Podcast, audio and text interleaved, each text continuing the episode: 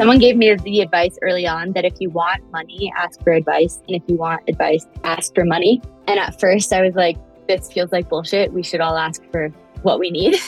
but I will say that there is something to that. When you bring people into your journey and ask them for their thoughts on something, it really makes them feel like a part of the team.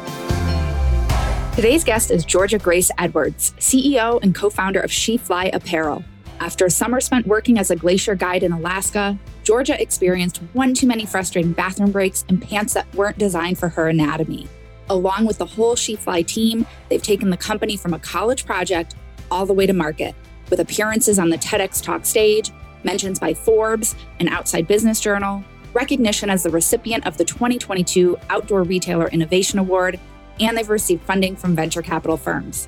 As you'll hear in this episode, Georgia and her company are writing the blueprint for how things can be more inclusive, more sustainable, and more efficient.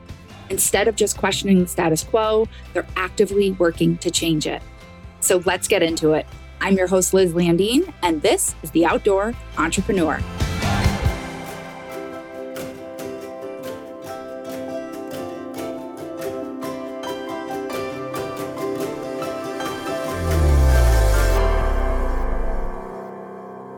Hey, Georgia Grace, welcome to the show. Hello, thank you for having me. Well, I want to first and foremost take a minute to set the stage for everyone of our current setup. So, at the time of this recording, which is September of 2022, I'm currently on a month long adventure around Colorado. And maybe some people have been following along, but I'm trying to live and work and play from my camper for a little bit. And one of the locations I'm visiting is Crested Butte, Colorado, which just so happened to put me very close to where you uh, live and work as well, which is Gunnison, Colorado. And so uh, Georgia Grace and I decided to meet up in person to do this podcast. Uh, so right now we're on the campus of Western Colorado University, where SheFly Apparel headquarters is located. And now we're doing this interview, albeit in separate rooms, just to kind of maintain sound quality. But she's right down the hall from me. We are here in real life, and this is a first for me. So I'm really excited to be here. And I just wanted to kind of set the stage for everybody, but also just say thanks for making the time to connect in person and do this podcast from your headquarters. Absolutely. I'm so excited to have you uh, right down the hall, I guess. yeah, it's funny one of my favorite parts of being headquartered here is just that it's an awesome location for people to come and visit. So, yeah, I'm excited too. Thanks for making the trip. Of course. All right. Well, let's dive in then. And I thought where I start a lot of times is, is just from the beginning. And so maybe you can kick us off with where did the idea of SheFly come from? What was the spark behind it? What's the story? So the idea for SheFly was born the summer of 2016. I was working as a glacier guide on the Mendenhall Glacier in Juneau, Alaska. And so I was spending eight to 12 hours a day up on the ice, usually as the only or one of the only female guides. And in comparison to the male guides who could turn around unzip, go whenever, wherever, I found myself having to trek across the glacier, completely remove three to four layers while avoiding crevasses do my thing, put it all back on, and hike back to work. And that process was an enormous waste of time and energy. And it often left me feeling cold for hours after to the point where I started dehydrating myself. And by the end of the summer, I was like, wait, this is so dumb. I'm a guide. I'm responsible for other people's safety. I should be at my peak physical performance, and I'm not because I'm dehydrating myself. And so there has to be a better way to do this. And why not just change pants so that they match everyone's anatomy? And so that was kind of the starting idea. I didn't really know how I was going to go about it, but it got pretty stuck in my head. And I was kind of obsessed with it after that. Yeah, I love it. I mean, I'm sure almost any woman listening and a, a large portion of the audience is women and are into the outdoors on some level. And I'm sure a lot of us can relate and have had have had this frustration uh, in some form or fashion. All right, so you have this idea. You recognize this is ridiculous. Why don't we have pants that work for us as women? Uh, so you have this idea. What happened after you had this idea? So then I went back to college and entered my junior year. Uh, I was at Middlebury College in Vermont, and I didn't know it at the time, but a lot of friends friends have since said to me like, "Oh yeah, for the next two years, like all we heard about was this idea to put a crotch zipper in pants." But I didn't realize I had been talking about it that much. And so I finally had the opportunity to do something with it my senior year at Middlebury. We have a one month winter semester in January, so we call it J term. And I took a four week entrepreneurship class where you went from a super rough prototype to having a full business model, refining your pitch, and competing at the end. And so in those four weeks, I went from a really rough ski and snow bib that I had sewn over Christmas break, uh, which was really interesting because I hadn't done that since seventh grade home ec class. So when I say they're rough, I mean they were really rough, uh, but they're enough to at least get people on board with the idea I was trying to sell. And then by the end of the class, I won the pitch competition at the end, which was my first $250. And that's what I used to take to the first local seamstress to start, start improving on my design. And at this time, there were two co founders who I was working with, Bianca Gonzalez and Charlotte Massey, who were classmates of mine, but we didn't really know each other well before SheFly started. They were two people who were as excited, if not more excited, about the idea than I was and really encouraged me to go for it in the early days.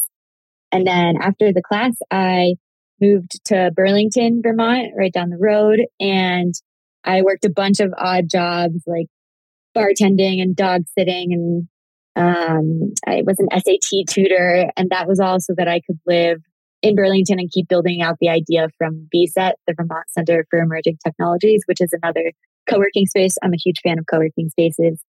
And then we became an LLC later that year. I got a Fulbright fellowship, so I moved to the Czech Republic to teach English at a business academy. But Shar and Bianca were still in the US and kept plugging along. And we ran a crowdfunding campaign on iFund Women, uh, more than tripled our goal. And that was in the spring of 2019. And that was when things really started gaining momentum and becoming a little bit more real. Oh my goodness. I love this story. So I have so many questions to follow up from yeah. that. So they're they may be out of order, but I'm just going to throw them out there. So I'm curious before you attended this 4-week entrepreneurship course, which I think is so awesome that that was offered, had that been something you were interested in? Like would, was that something you would have done anyways or was it like, "Oh my goodness, I have this idea and uh, there's this course that would be perfect for me to take to be able to help possibly move this forward? I think I was always interested in business, but I was at a liberal arts college. So that wasn't really an option of something I could specialize in. And I think I also always felt like you could only go into business if you had a good idea. And up until that point, I, I didn't feel as though I'd had one. Middlebury has a really strong social entrepreneurship presence, both through like on campus spaces and speakers um, and other extracurriculars. And I always attended those events. So I think my interest was always piqued in in entrepreneurship. But no, I, I had never planned on taking that class because again, I didn't have an idea until I did. yeah. Okay. So you have this idea, it starts moving forward, it's starting to pick up steam. You're out of the country, but um, your other team is here. So when did you kind of develop, I guess, your your first i don't know if it's a prototype or like when did you when did when did you start selling yeah so the first prototypes came in that uh, let's see december 2017 january 2018 time period and then got refined throughout the whole rest of rest of that year from local seamstresses. In the early days too we we had all these prototypes but we were almost operating as more of a service as opposed to a product because classmates and professors and people from town heard that we were doing this and they would bring us their cross country ski pants or their pajamas or their sweatpants and say, Hey, can you throw a crotch zipper in this? And our response was, We certainly can. We can't make any promises about the look or anything else.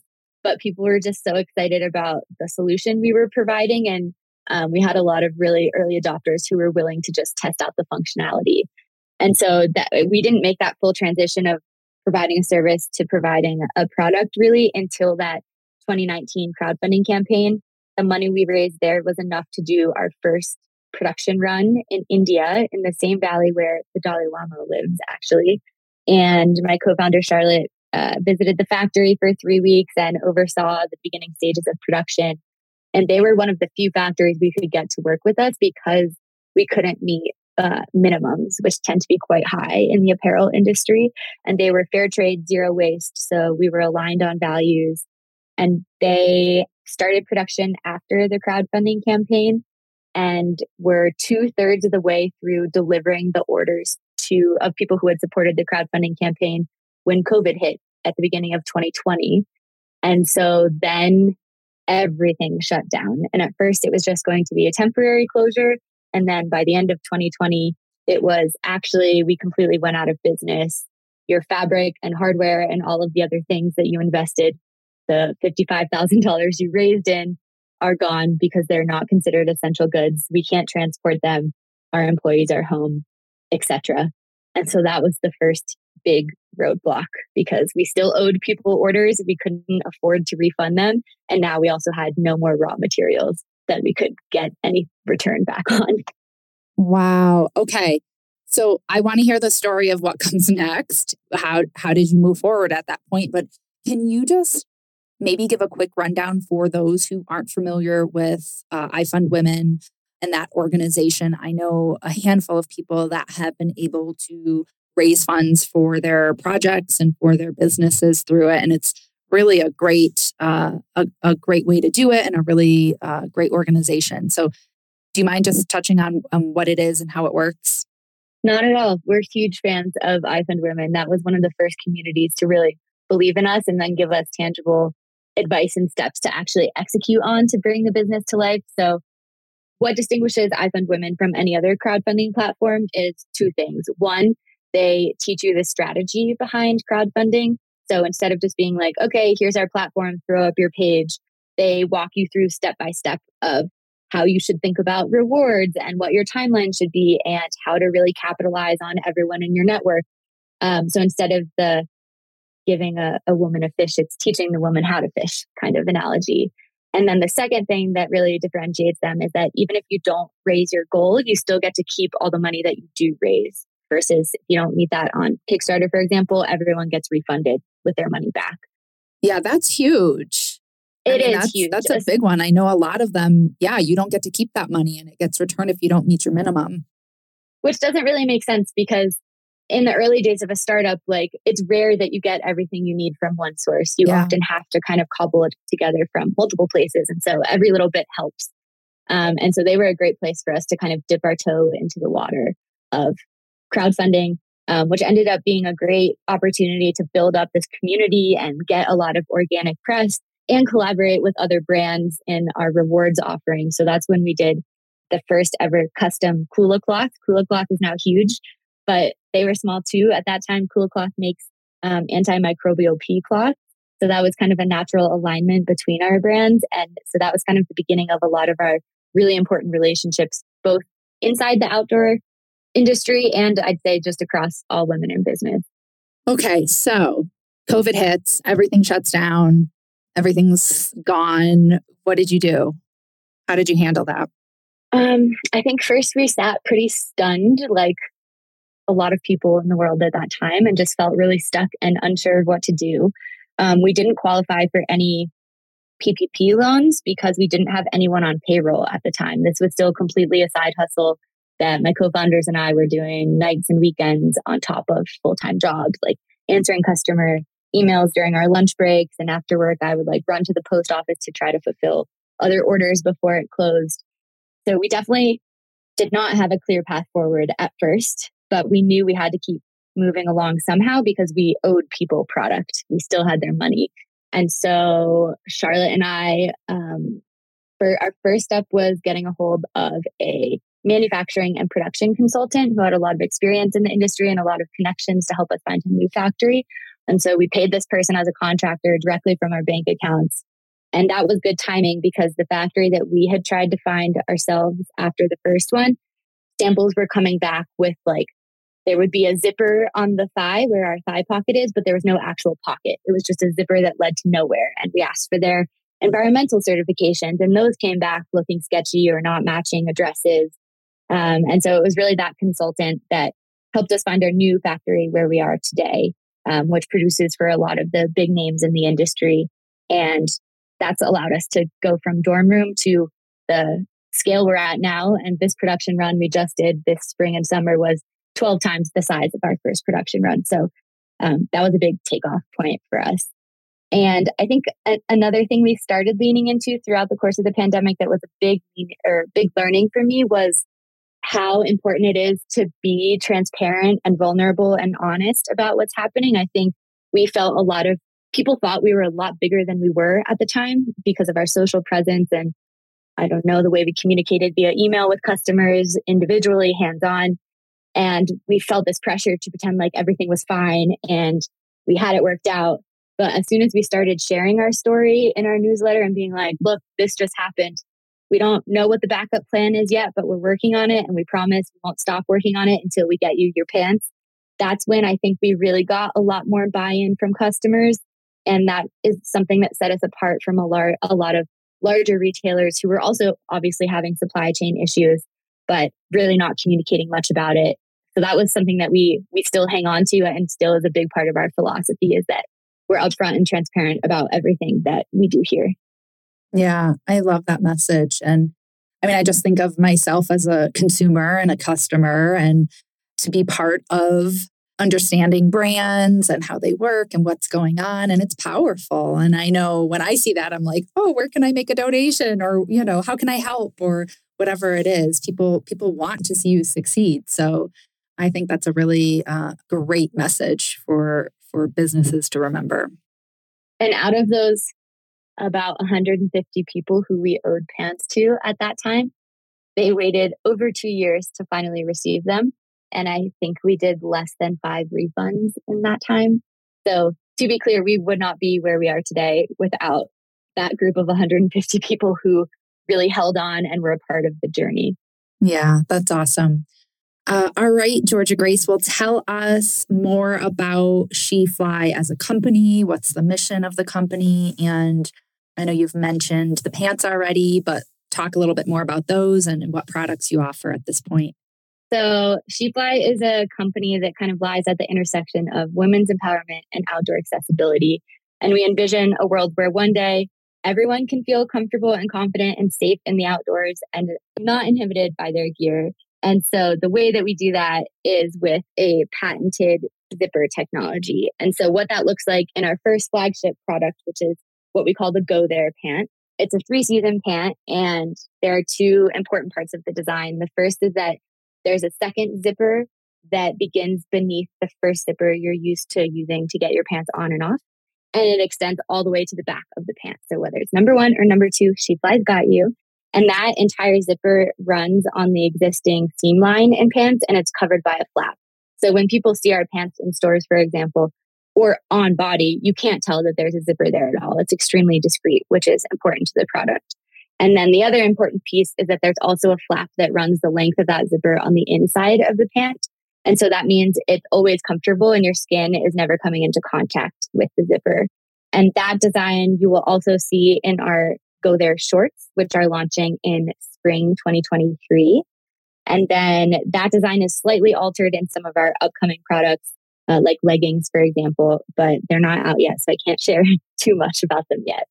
Very cool. Yeah. Well, I'm happy you answered both of my questions I had, which was around if you could tell, like there's a zipper there, and then also how does it feel against your skin? So that's perfect. Both of those, it sounds like you've been very intentional with and and we had to be because we knew that if we were going to break into this market, we couldn't just solve for the bathroom problem we needed to solve for a lot of the problems that commonly come up in women's pants. And so there are there's a lot of elements of design in these pants. So the waist is adjustable because we know that bodies, especially women's bodies, fluctuate a lot over the course of an adventure. And they're also harness compatible, so you can rock climb in them. And there's three different ways to wear the bottom of the pants so that you can adjust them based on weather, temperature, or height, even. There's the biggest one that we tried to solve for was the lack of pockets seen in women's apparel today. Um, Charlotte and I gave a TED talk in Stowe a couple of years ago. And as we were giving the talk, we realized that the blazers we were wearing had fake pockets in them. Oh my which goodness. was really ironic to then give a talk about pockets. So our pants have five pockets and they're 48% deeper and 16% wider than the average pockets found in women's pants. So we needed them to be the best pant on the market, period, that happened to have this awesome added functionality. Yeah, I love how intentional everything is. That's really great. We'll be right back after this quick break. Do you have tons of thoughts, ideas, and shiny things swirling around that entrepreneurial brain of yours? Whether you already have a business or you dream of having one one day, it's always nice to have someone to talk to and run ideas by. So if you're looking for someone to share all that with and sort through it all, I got you. Grab a free 30 minute clarity call and let's have a quick brainstorming session. In case you don't already know, one of my superpowers is really simplifying things. So at the end of the call, you're going to feel clear, organized, aligned, and ready to make some decisions or take some action from a place of inspiration and intention. People seriously love these calls and they get so much out of them. So if you think you'd benefit from something like this, be sure to grab one today. You can message the words clarity call to me on Instagram at Liz Landeen or go to lizlandeen.com, scroll down the page, and click the button to schedule your clarity call now. I love connecting with listeners in person, and I look forward to chatting with you soon. All right, now let's get back into the episode.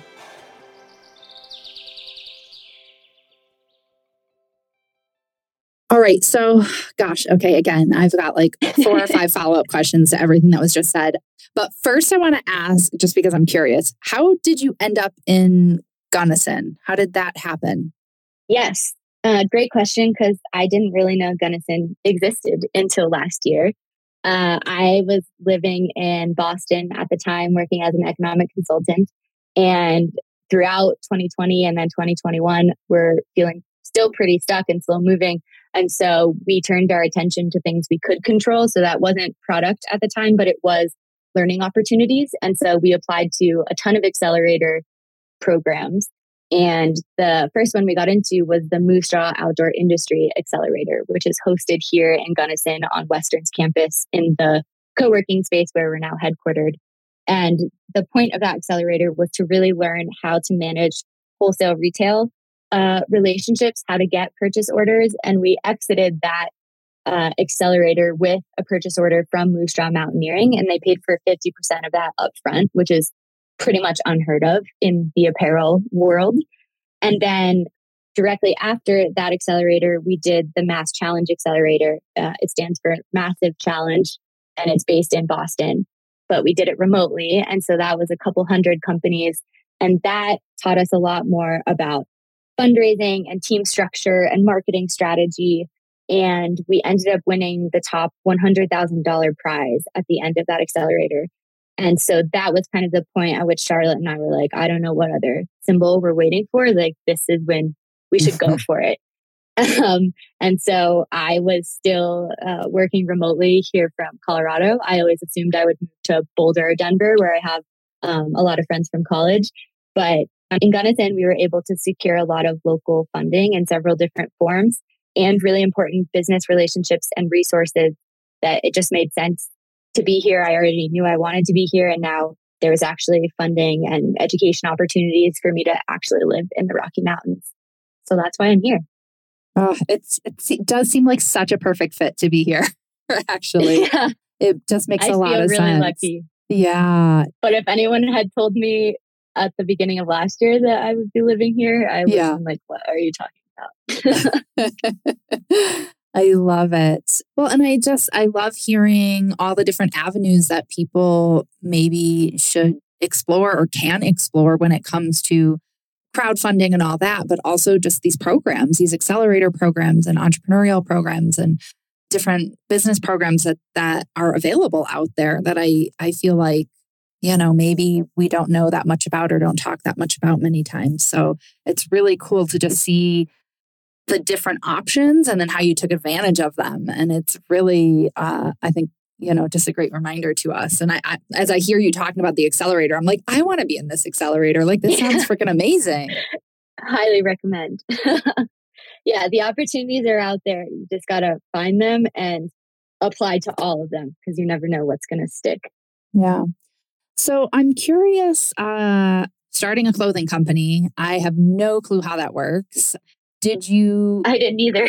yeah. So, like, what were some of the roadblocks? I guess, I mean, we've heard one of them, COVID was a roadblock, but outside of that, like, was it harder or easier than you thought, you know, to start a clothing company? And did you run into any other roadblocks, like right off the bat, or or was it all in all outside of uh, what you've mentioned, you know, pretty smooth? I wish. so every day, starting and working and building a clothing company is a challenge. Apparel is a beast, and we have arguably chosen to pursue this at the worst time in history, but we're still here, which is encouraging. I think there's the two biggest challenges for a lot of businesses, but especially apparel businesses, are the first one that we talked about manufacturing and COVID, and those went hand in hand. And the second one I would say is capital, especially for apparel because it's such an inventory backed business. So you're placing enormous purchase orders for units that you have to pay for before you can actually start selling the units. So there's always a lot of gap between money leaving the bank account and then money slowly trickling back in over time as you make individual sales. And it's really easy to get stuck in the kind of catch 22 of needing money in order to order product, but also needing product in order to secure money. And it's really hard to like break out of that. And it's a continual struggle. But we bootstrapped for a long time from a lot of different sources that ultimately helped us get to where we are today. But it's not easy, but it is satisfying when you figure it out. Do you have any advice or things you found that worked really well when it comes to raising capital? I, I feel like people will want, want me to ask that question. yeah, this is a great question. And it's something we're always kind of looking for answers on too.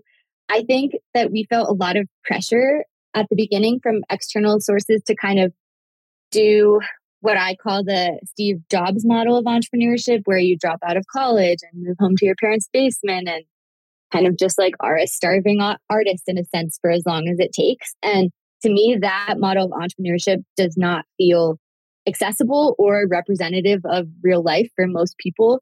And so we really prioritized investing in ourselves first. So we all completed our educations and then we all got full time jobs where we could build out skills and a network that we could then bring back to the business. And that created a lot more buy in later from people like investors who saw the way that we bootstrapped for so long. And also, if we had been full time with SheFly when the pandemic hit, like that mm. would not have been something we could have pivoted from, like not being able to make payroll, for example. It was because it was still a side hustle at that point that I think we were able to weather the storm. So I think my advice would be bootstrap as long as you need to, for sure there's no shame in that. I actually think there's a lot of admiration in that. But the moment that you do decide to dive in, make sure that you're funding yourself. Like we went almost four years without paying ourselves on this business. And I think we should have tried to prioritize that sooner. It was the cash prize for MassChallenge that really allowed us to start doing that. And then that was something that we kept building into our budgets from there. Uh, the other thing is that I'm a huge fan of crowdfunding campaigns and I think everyone should do them. So I'm a huge proponent of those.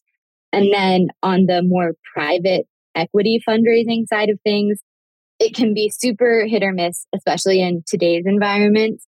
And someone gave me the advice early on that if you want money, ask for advice. And if you want advice, ask for money. And at first I was like, this feels like bullshit. We should all ask for what we need. but I will say that there is something to that. When you bring people into your journey and ask them for their thoughts on something, it really makes them feel like a part of the team. And it's those people that either ended up investing in us or ended up connecting us to other mentors who ended up investing in us. And so I think that's another good example of being vulnerable and bringing people into the things that you're problem solving. That was a good starting point for us for raising capital. That is so cool.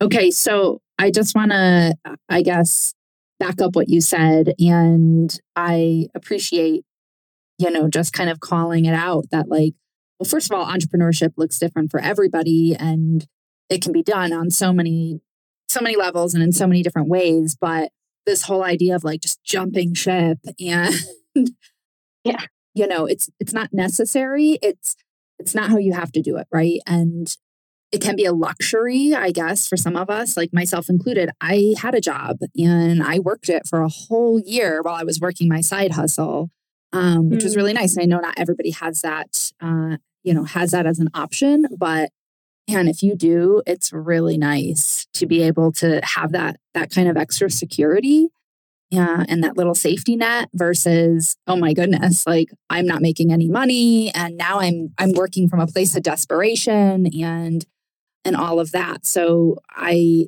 I just appreciate that. I, I like to remind people, well, first of all, they can do it however the hell they want to do it. And there's there's lots of different ways to do it. You don't have to just go all in on day one. I completely agree. And I, I think that a lot of times risk gets glorified because we only hear about the stories where taking an enormous risk paid off, when in reality, like nine out of 10 startups fail. Like, yes, it's risky, but you don't have to like completely throw everything out the window. It's hard work, but I, I think I'm probably more risk averse than most entrepreneurs for better or for worse, or at least I feel that way when I talk to others sometimes. And I really think you have to be able to take care of yourself first before you take care of a business. I think it's like a relationship. Like you shouldn't be in one if you're dependent on it. You should be stable as an individual first and then choose to take on whatever's next. Yeah. All right. So shifting gears a little bit, I'd love to hear your thoughts, your dreams, your goals on big picture uh, again, just kind of dreaming big and bold. Where do you envision SheFly going as a brand and a company in the future? I think that our technology is going to be the standard in pants instead of the exception. Um, it technically is a unisex technology. It works for everyone. We have a lot of men who wear our parents currently and have been leaving reviews. And a big part of our future business model is based on the fact that we were able to patent this technology, which means we're able to get it into as many hands as possible through product collaborations and licensing. And so I want to see this everywhere across gender boundaries and across industry, not just within the outdoor industry. There's a lot of work applications for this. I think there's a ton of military applications for this. So we see this as being the new standard, though we have several steps to cross off before that's the case. But I do think that's a reality. Absolutely. Wow, that's so exciting as I hear you talking about that and mentioning just where it could go. Yeah, it kind of gives me goosebumps. That's pretty exciting. Yeah. The applications are truly endless, which is both really exciting and feels like a, a, lot of pressure. And it's kind of hard to decide which application we'll go for first. And how do you solve all the problems? And yeah, how do you write the blueprint for something that's never really been done before? Yeah. Yeah. I, uh, this is something I just talked about in my group at the Elevated Entrepreneur Collective, but it was a question I posed to the group, which was what excites you, like deeply, deeply, truly excites you and scares the shit out of you at the same time? hmm. and that's, that sounds like it could be one of them. It's like so exciting, but it's, it's so big. And yeah, that uh, would be uh, my answer yeah, that's awesome. Okay, so it's been a few years uh, since you started this this beautiful company. What are you most proud of to this point? Hmm. I'm gonna kind of cheat and say three things because I I don't think I can mention any of them without talking about the others. The first is the product. When you compare the current model of the Go There pant to what we did in our first production run, it is night and day. Or when you compare it to the first prototypes I made in college, I cannot believe how far the idea has come. We knew it was a good idea, but I think the physical manifestation of it is even better than I imagined. And we couldn't have done that without our team. I'm so proud of the team that we've built that has really brought this to life. And I think it's so special to be able to work alongside such smart and interesting and talented and really passionate people. And that is what fuels me every day. And then I think the third piece that I'm proud of is the community that SheFly has built. There were two and a half years there where all we had was community because we didn't have product. And hearing the stories of how this has made customers' lives better, especially working women who are breaking down barriers in all of these other aspects of life, whether it's trail crews or disability advocates, they're doing really important work in the world. And it is so inspiring to me to be able to play just a small part in supporting them on each of those individual journeys. And so I think that's why I wake up every day. And those are the things I'm really proud of. Mm, that's beautiful. I'm curious, you know, you've been been on this road for a few years now. You have this idea, you took it through to reality. You have built this business and, you know, you're you're walking the talk, you're doing the things and and you're on that journey. Do you have any entrepreneurship myths that you think would be helpful for people to hear? Hmm.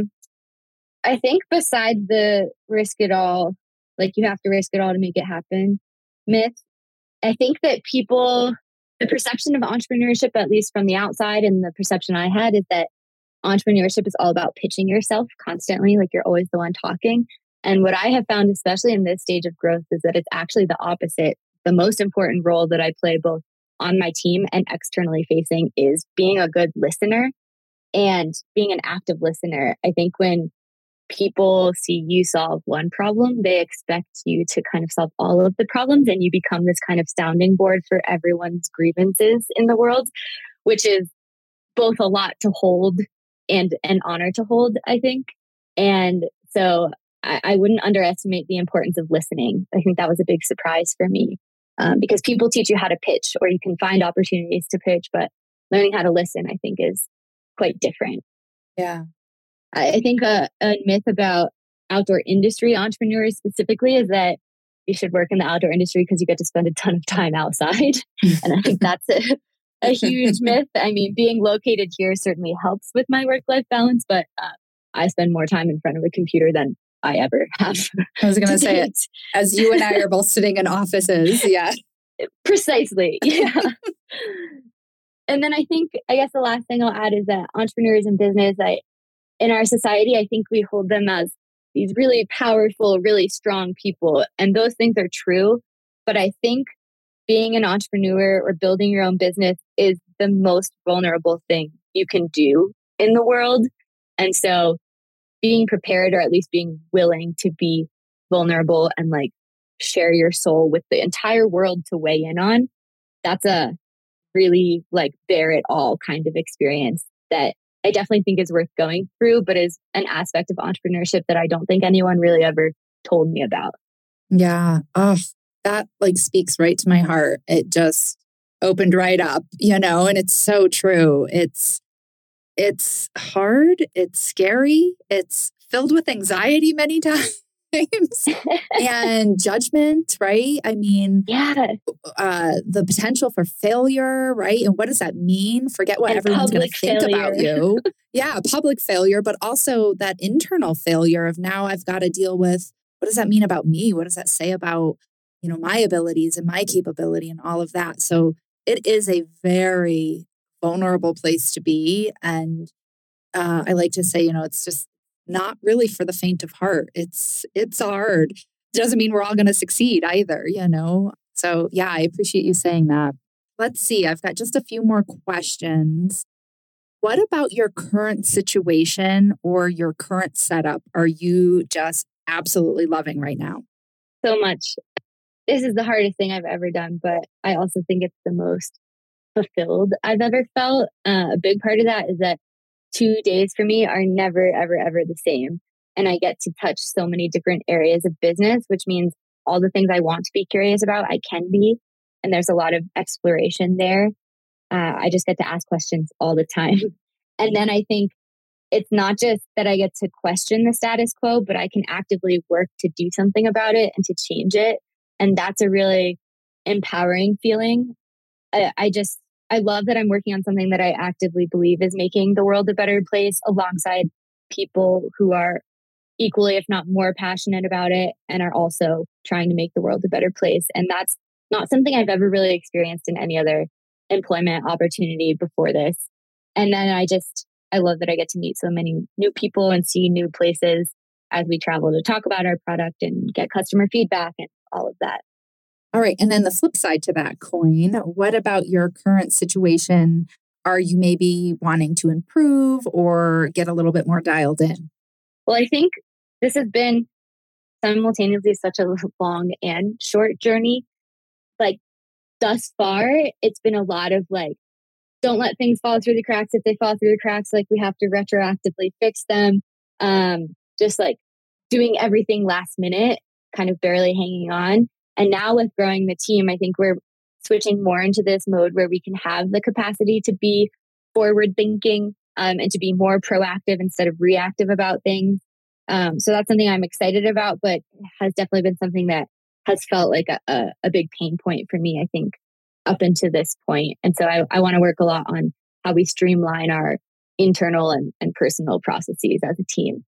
All right. Well, as we uh, start to wrap up, I'm going to ask where can people find you on social media? Where should they go to buy the pants? You can find us at SheFly Apparel, S H E F L Y Apparel, and that's the same across Instagram, Facebook, and TikTok. Um, and our website is www.sheflyapparel.com, and you can sign up for our newsletter, which is the best place to find out about everything that's happening in our world and promotions and sales and all of that. Cool. All right. Well, the final question. So, uh, as you know, I'm a business strategy and action coach. And my hope in doing this podcast is to ultimately inspire people to take massive action towards their own dreams and their own goals, to not just, you know, dream about it, but to do it and then to be it. So, with that in mind, I'd love to close out with an action challenge. What's one thing you want people to get out there and do in pursuit of their own dreams and their own goals? Mine is to make a list of the things that piss you off. I think uh, it was hard to break into business because again, I felt like I had to like have this really original new idea that was creative. And the way that you do that is not by feeling pressure to think of an idea. It's by looking to what you know best.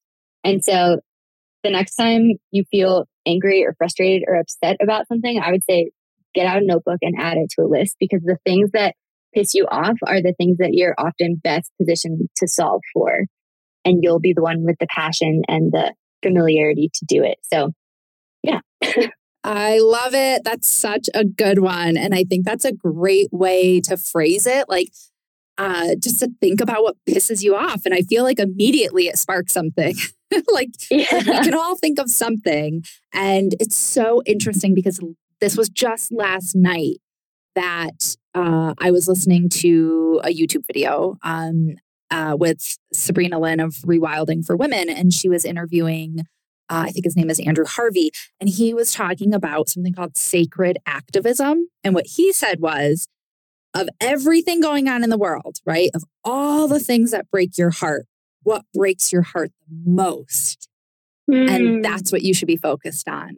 And so it just ties in so nicely because again, that was something when he's when he said that it was just a nice kind of prompt, a nice kind of you know triggers you immediately. You can think of something usually. So I think that's another great way to say it. And I love that action challenge. And I just encourage us all, myself included, to sit with this and uh, reflect on it a little bit and then find an answer.